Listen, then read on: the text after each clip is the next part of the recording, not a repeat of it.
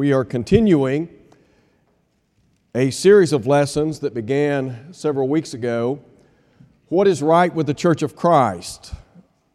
And I plan to finish that series today. And I hope and pray that what has been said thus far in our study has benefited you. And I would encourage you to take a copy of the outline or outlines and use them in your study, use them in your, in your personal studies with others. And it might be that you have a chance to get the CDs and you want to share those with friends, family members. We'd be happy for you to do that. We are looking today at what is right with the Church of Christ. And as, as we have said thus far in our study, there is a divine side to the church and there is the human side. The divine side is perfect. The human side, as you well know, is imperfect. We are a part of the imperfect side of the church. We're the body. And our goal is to be more Christ like. Our goal is to strive to the best of our ability to walk in the footsteps of Jesus. And we want to be a light in this world to do all that we can to attract others to the church that Jesus bought and purchased with His blood. In our study today, I want to talk about first and foremost the Church of Christ is right in her operation. Many of us are well aware of the fact that the church is intended to be an active, vibrant organism. In other words, we have been saved to serve the Lord. The Bible teaches us that. The passage that was read a moment ago in Ephesians chapter 2. Paul said, We are his workmanship. The word workmanship in this verse carries with it the idea of masterpiece. We are God's masterpiece, and we have been created in Christ Jesus unto good works which God prepared beforehand that we should walk in them. And so, the goal of every child of God is to demonstrate an active, working faith. You remember in James chapter 2, James would say in the first century that he would show his faith by his works. And so, as I said a moment ago, we have been saved to serve the Lord Jesus Christ. I want to begin by, first of all, talking about the fact that we ought to rejoice in serving the Lord. One of the great Psalms is Psalm 100. The psalmist said in Psalm 100, in verse 2, Serve the Lord with gladness. Why should we serve the Lord with gladness? Why do you think we ought to rejoice in our service to the Lord. Could I say that when you, when you step back and reflect upon all the blessings and favors that God has bestowed on you as an individual, physically, mentally, emotionally, materially, spiritually, do you not have a lot to be grateful for? And in recognition of all that God has done for you, how He has so richly blessed your life,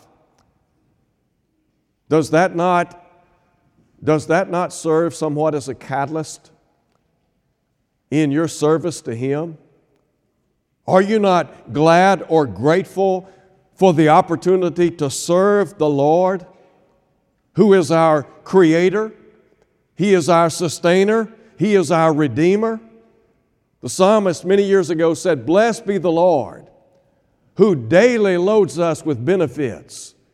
James would write in chapter 1, verse 17, Every good gift and every perfect gift comes down from above. We have all been richly blessed. Now, I said a moment ago, we have been saved to serve. And you think about the redemptive story. The fact that Jesus Christ willingly emptied himself, as Paul said, and took upon himself human flesh, was willing to come to earth, and ultimately endure the cross for us. And the Hebrew writer said in Hebrews chapter 12 that, for, that he did it with joy And why was that? Because he understood the end result of the cross. In the book of 1 Thessalonians, we read about a church that served the Lord. He talked about their work of faith, that is, the Apostle Paul, in writing to them. And Paul spent time in Thessalonica, and he identified their work of faith, and then he said their labor of love. When you think about all that God has done for us, it ought to be a labor of love. We ought to rejoice in serving the Lord. Now, we're talking about what's right with the church of Christ. The church of Christ is right in her operation because the church understands that she has been saved to serve and ultimately to bring honor and glory to God. Everything that we do ultimately is for the glorification of God, isn't it? Didn't Paul write in Ephesians 3, verse 21? Unto him be glory where? In the church. The church has been created by the Lord. It was His design, it was His plan before the world began. The Lord is the one who bought it, He brought it into existence, it belongs to Him, and it exists to glorify God. And so I think about how we ought to rejoice in serving the Lord. And then there's a second thing it has to do with our role in serving the Lord. Now, when you look at the scriptures, the scriptures are a template for how the church operates. Sometimes people ask the question what is the mission of the church? The mission of the church is the Great Commission, isn't it? Listen to Jesus in Matthew 28, verse 18. Go therefore. And when you read about the Lord Jesus Christ and what the Lord has to say about His people. You read words like go. You read terms like laborers. You read words like work, lending insight into the fact that there is something for us to do. And so when we talk about our role in serving the Lord. Jesus said, Go therefore, make disciples of all the nations, baptizing them in the name of the Father, the Son, the Holy Spirit. And then he said, teaching them to observe all things whatsoever I've commanded you. And lo, I'm with you always, even to the end of the age. Primarily, the thrust of the work of the church is evangelism. Now, according to Jesus in Matthew 28, verse 20, evangelism is the first work of the church. A byproduct of that is edification. That is, we're involved in teaching and grounding people in the church, in building them up in the faith. And then we engage in works of benevolence, don't we? But ultimately, benevolence and edification tie back to evangelism. So I think about our role in serving the Lord. And you think about what the Bible has to say. Every Christian has the responsibility of teaching others. When Jesus gave the Great Commission, it was not just primarily intended for the apostles or for the first century church, but rather that commission is ongoing, is it not? We all have the responsibility of teaching others, of reaching out to friends and family members, to coworkers and classmates, to neighbors, to talk to other people about the Lord Jesus Christ. Could I ask you a question today? When's the last time you talked to somebody face to face about Jesus? Go back and look at the early church. In Acts chapter 8, when the church was faced with great persecution, the Bible says in Acts chapter 8, verse 4, that those who were scattered abroad went everywhere. And what were they doing? They were sowing the seed of the kingdom. They went everywhere preaching the word. You don't have to do that publicly, but you can do it privately. So, our role in serving the Lord, we've got to teach other people. Not only are we instructed to teach others, But we are instructed to serve others, are we not? Now, I said a moment ago that one of the works of the church is benevolence. And Paul would write in Galatians chapter 6 at verse 10 As we have opportunity, let us do good unto all men, especially them which are the household of faith. James said, Pure religion, true, true religion is this to visit the fatherless and widows in their affliction. In other words, to render aid to them, to be supportive of them, not just emotionally, not just physically, but also materially. In Matthew chapter 25, when Jesus talked about the day of judgment, do you remember what he, do you remember what he said about those who were on the right side? He said, I was hungry, and what did you do? You gave me something to eat. He said, I was thirsty, and you gave me something to drink. I was naked, and you clothed me. I was a stranger, and you took me in. I was sick and in prison, and you came unto me. And they wanted to know, Lord, when did we see you hungry, or thirsty, or naked, or a stranger, or sick and in prison? And Jesus said, Inasmuch as you did it unto one of these least of my disciples, you did it unto me. Who are you teaching? Who are you serving? Have you taught somebody this past year? Have you served the needs of another person throughout this year? What about with regard to our role in serving the Lord?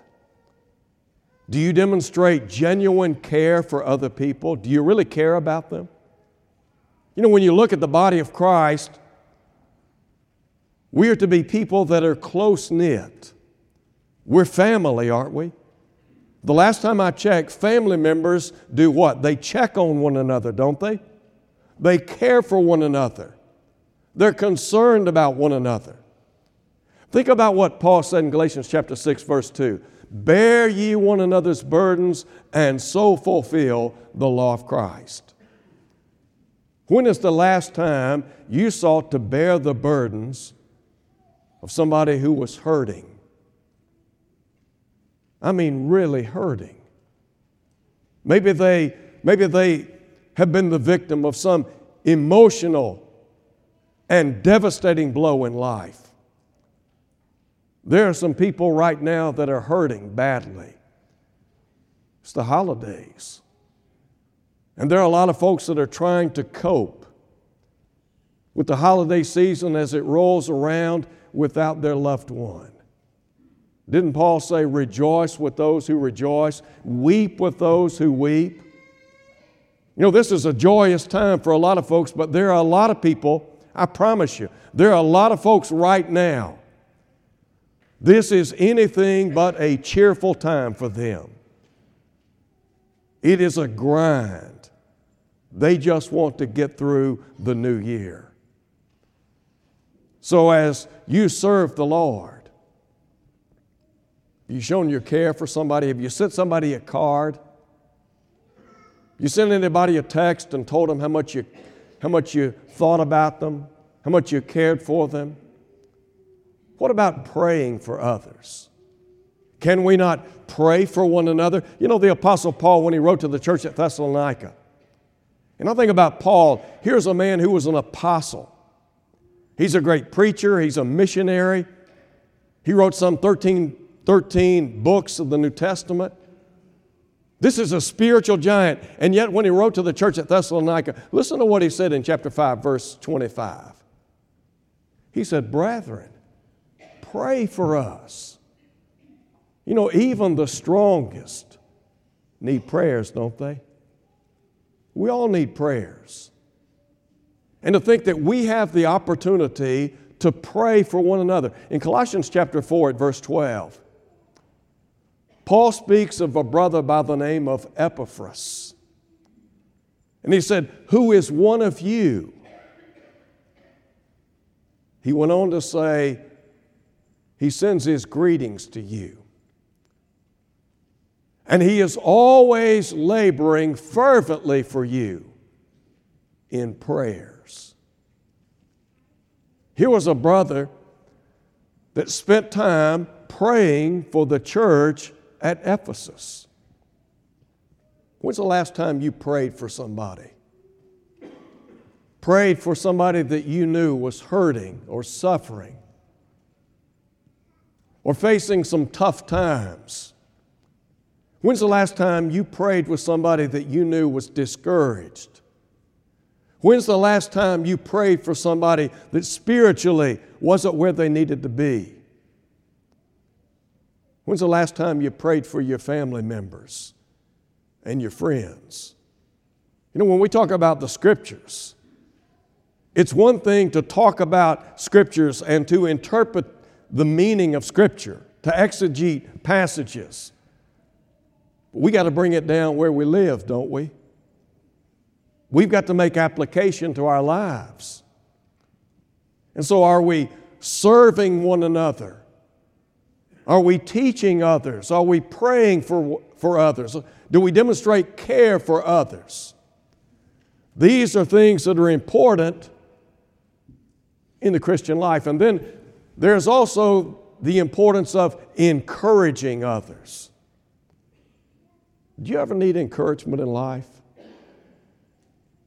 Do you ever just need a dose of encouragement? Let me tell you what, there are times when I need to be encouraged. When I think about Barnabas, the Bible says that Barnabas was synonymous with encouragement. Do you remember in Acts chapter 11? Barnabas was in Antioch. He encouraged those saints in the first century that with purpose of heart they might continue in the Lord. Solomon wrote many years ago a good word is like apples of gold in pictures of silver, a word fitly spoken. And the idea is the right word at the right time can do what? It can encourage somebody. You ever been discouraged and despondent? Maybe even depressed. Listen, you, you can get down in this life, can't you? And sometimes, sometimes for somebody to come up to you and say, you know what, I'm praying for you. Is there anything I can do to help you? To maybe offer a word of encouragement to say, you know what, I'm with you. I'll stand with you. Whatever you're going through, I'm here for you. Does that not make a difference in the lives of people? You ever see people and you know they're hurting, they're struggling? They'll, not, they, they'll never tell you they're hurting and struggling, but they're hurting and they're struggling and they're battling some real problems in life. But you can be that Barnabas to help others. Now, you think about what's right with the church. What's right with the church of Christ? The church of Christ is right in her operation. Now, we talked about evangelism edification, benevolence, the works of the church. We could draw three circles up here today. What sphere of service would you put your name in? Are you evangelizing? Are you edifying? Are you involved in benevolence? It might be that you're involved in all three. But when you read about children of God in the first century, let me tell you what, they were active and working. It was a vibrant church in the first century. Jesus asked on one occasion, and let me tell you what, what he asked in the first century is relevant to some today. He said, Why do you stand here idle all day? Quite frankly, some people in the body of Christ, it's time to get it's time to get busy, isn't it? Time to get to work. The work of the church is a team effort, isn't it? It takes everybody. And none of us are too good to do anything, are we not? We're all here to work together. And everything that we do is intended to bring glory and honor to God. Now, there's a second thing I want to share with you. The church of Christ is right in her operation, and the church of Christ is right in her destination. What about the destination of the church? Did you know that the church, I'm talking about the church of Christ, the church of Christ has the hope of heaven. Paul wrote to Titus in Titus chapter 1 in verse 2, and he said that we live in hope of life eternal, which God, who cannot lie, promised before the world began. Let me just talk for a minute or two about the confidence of a believer. Are you confident in your Christian faith? How confident are you in your relationship to the Lord? I know there are a lot of folks today, they're really not confident.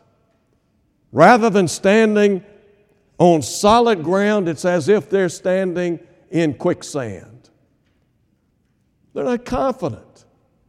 Go back and read about the saints in the first century. Let me tell you what, the saints in the first century, they had confidence.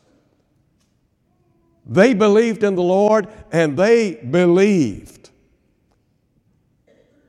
that as a result of the relationship that they enjoyed with the Lord, they lived in anticipation.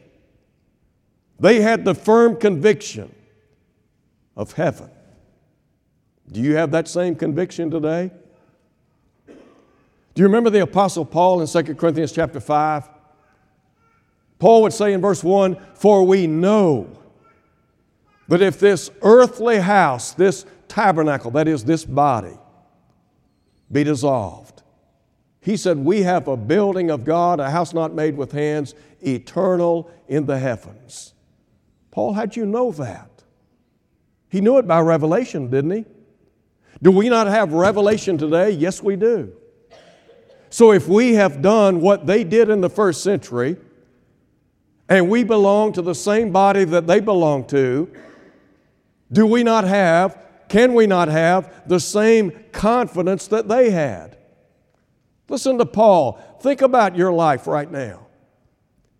You know, we've said goodbye to a lot of folks this year.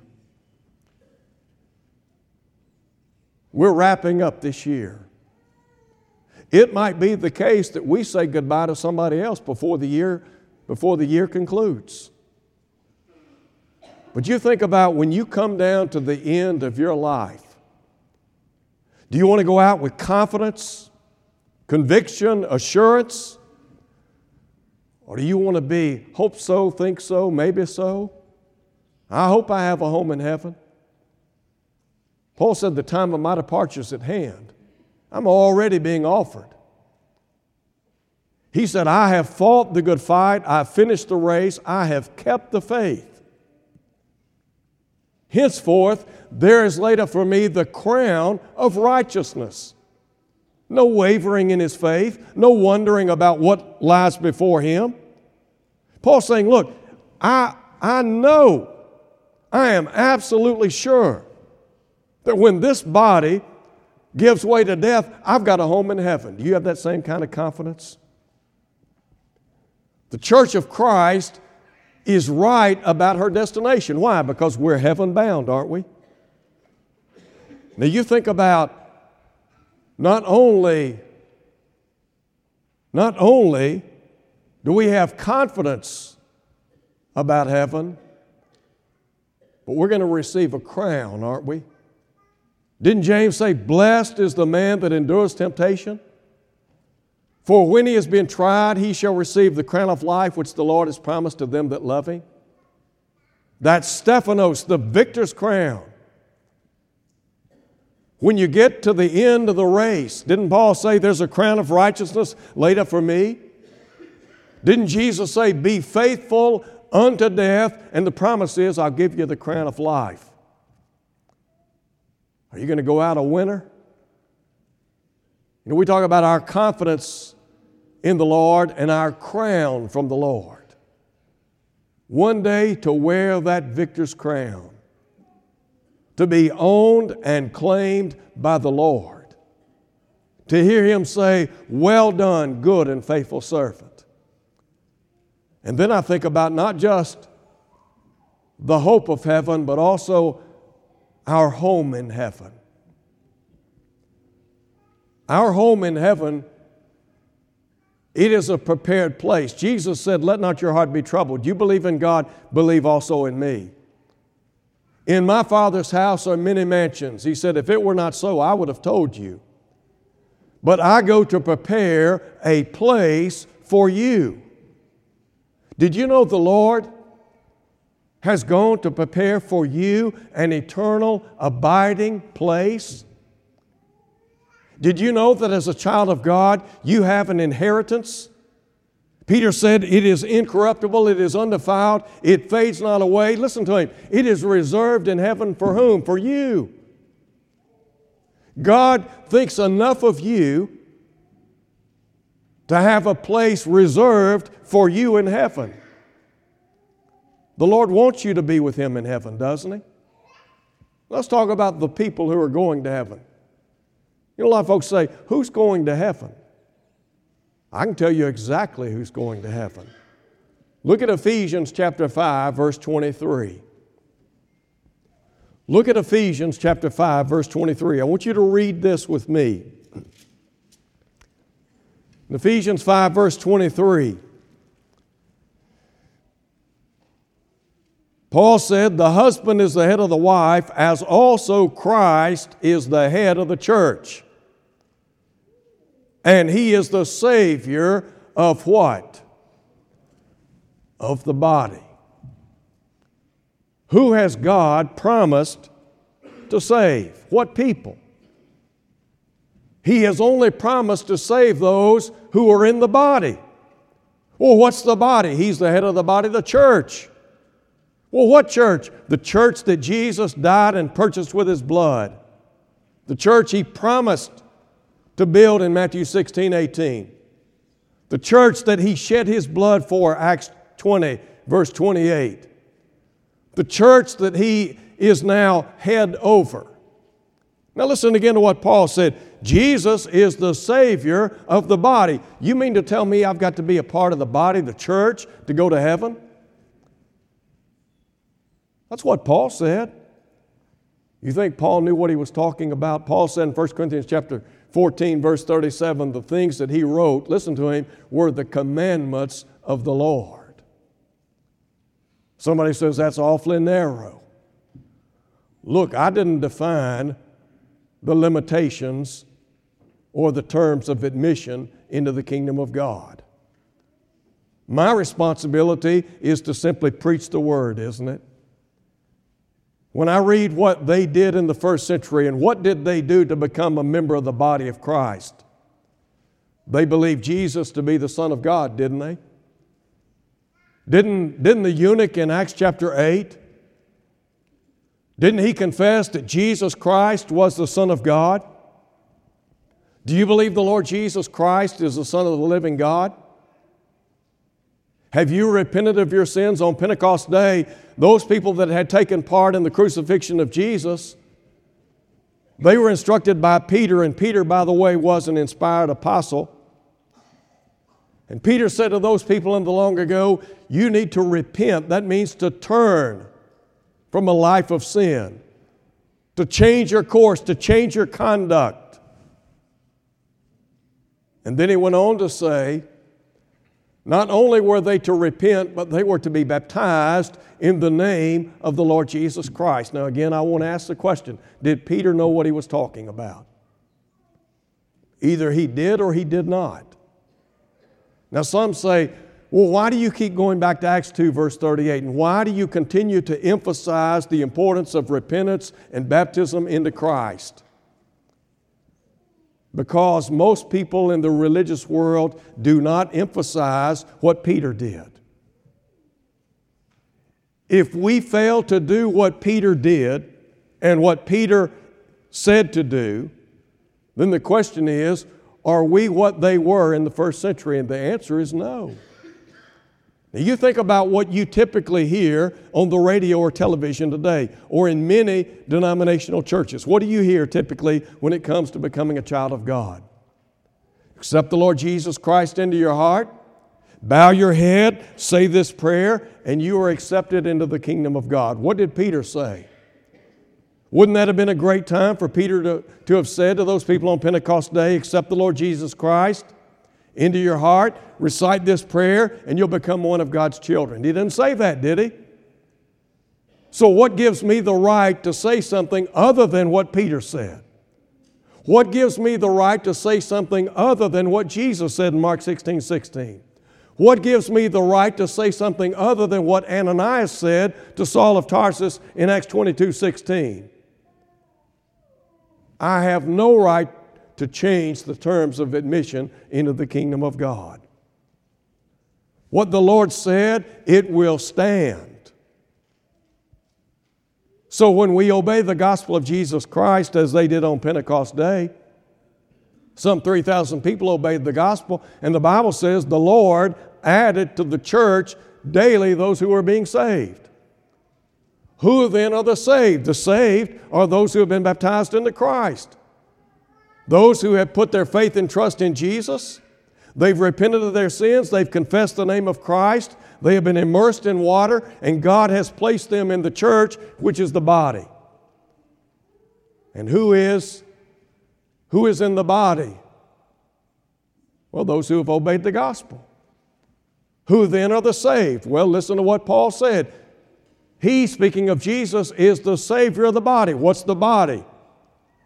He's the head of the body of the church, Colossians 1:18. All right? How many bodies are there? Ephesians 4 verse 4. Listen, there is one body and one spirit, even as you're called in one hope of your calling.